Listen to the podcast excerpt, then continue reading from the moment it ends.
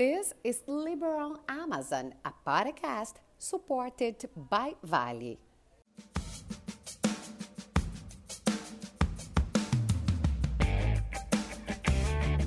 Hi, everybody. My name is Cynthia Gatti. I'm journalist at oliberal.com, and here we go again to talk about Amazonia. And I say we because I have here my friend Eduardo Laviano. Hi, Eduardo. Hi, Cynthia. How are you? Hi everyone. Every week, as you know, we have a new episode in our podcast with different teams from Amazonia. And today, we will discuss how Amazonian plants have been used as medicines. And I start this conversation saying that no longer scientists found a new direction to work with our plants. First, we have a huge diversity of species in Amazonia that makes specialists curious about the power of those plants and how to introduce them as a medical form. All these studies started in a public university, the Federal University from Pará. The initial intention was to find a cure of different diseases using the power of Amazonian plants. And guess what? Was a successful founder that maybe changed the future treatment of different sicknesses. And I have a data to give you. A group of scientists from UFPA Federal University has found almost 30 new substances extracted by native plants from Amazonia.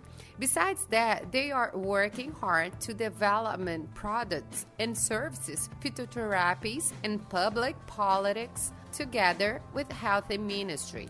Like Wagner Luiz Ramos Barbosa says, the professor of pharmacy faculty, the university produces knowledge and not products, but its partners, like the government and the private industries, can invest in these researchers. Talking about that, it's very important to say that Brazil not invests as much as we need in university research.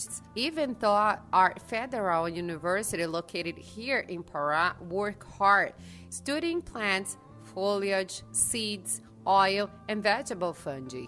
Exactly, like the seeds from cupuaçu and cacao. From the core of cacao, we have been extracting substances that served to feed fishes, for example. And from the core of cupuaçu, substance for a food supplement with antioxidant properties. And we have a very famous plant here in Amazonia. It's the babosa, beyond aloe vera, that have hydrated and medical property as substances can be extracted from this plant that helps to regenerate skin in the burn spots. Although investments in research in Brazil made by the government have recently fallen short of what is necessary to leverage new studies and discoveries, UFPA has a strong work in the studies of plants, foliage, seeds, and oils, and even vegetable fungi, as Cynthia remembered.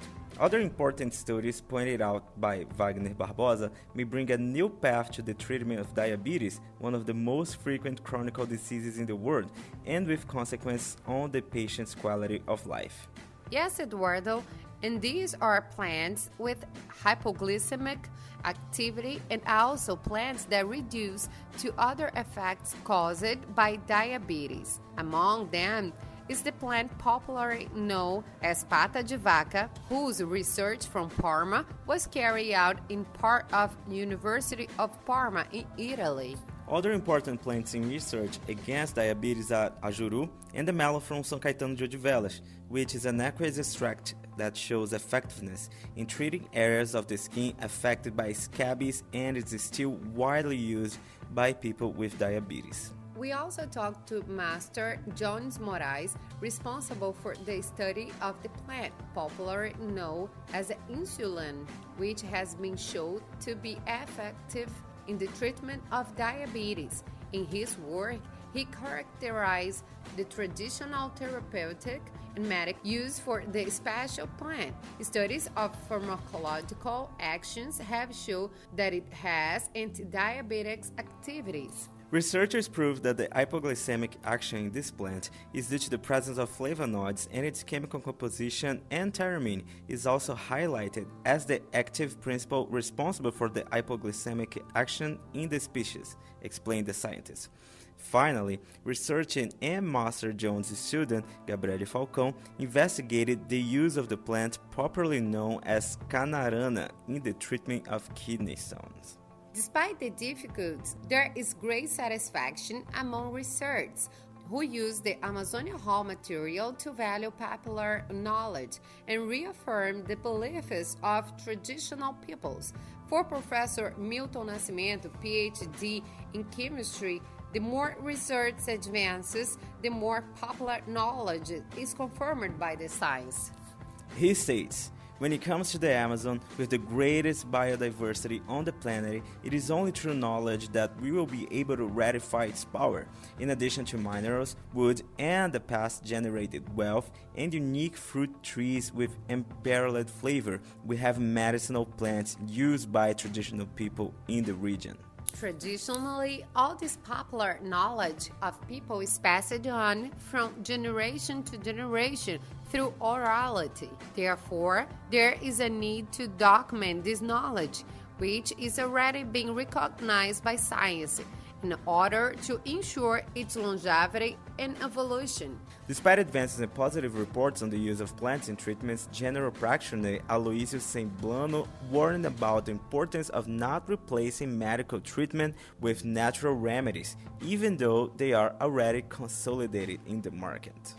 The importance of nature in scientific development is unquestionable.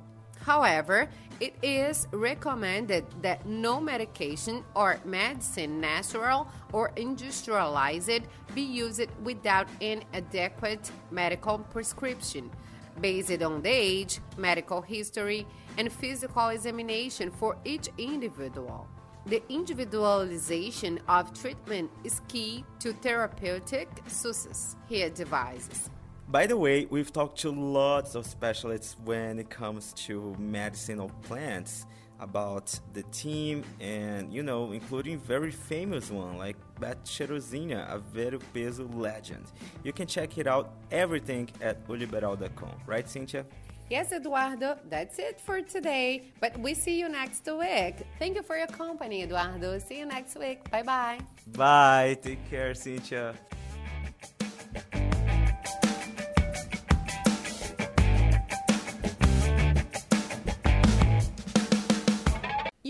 Have been listening Liberal Amazon Podcast, supported by Vale.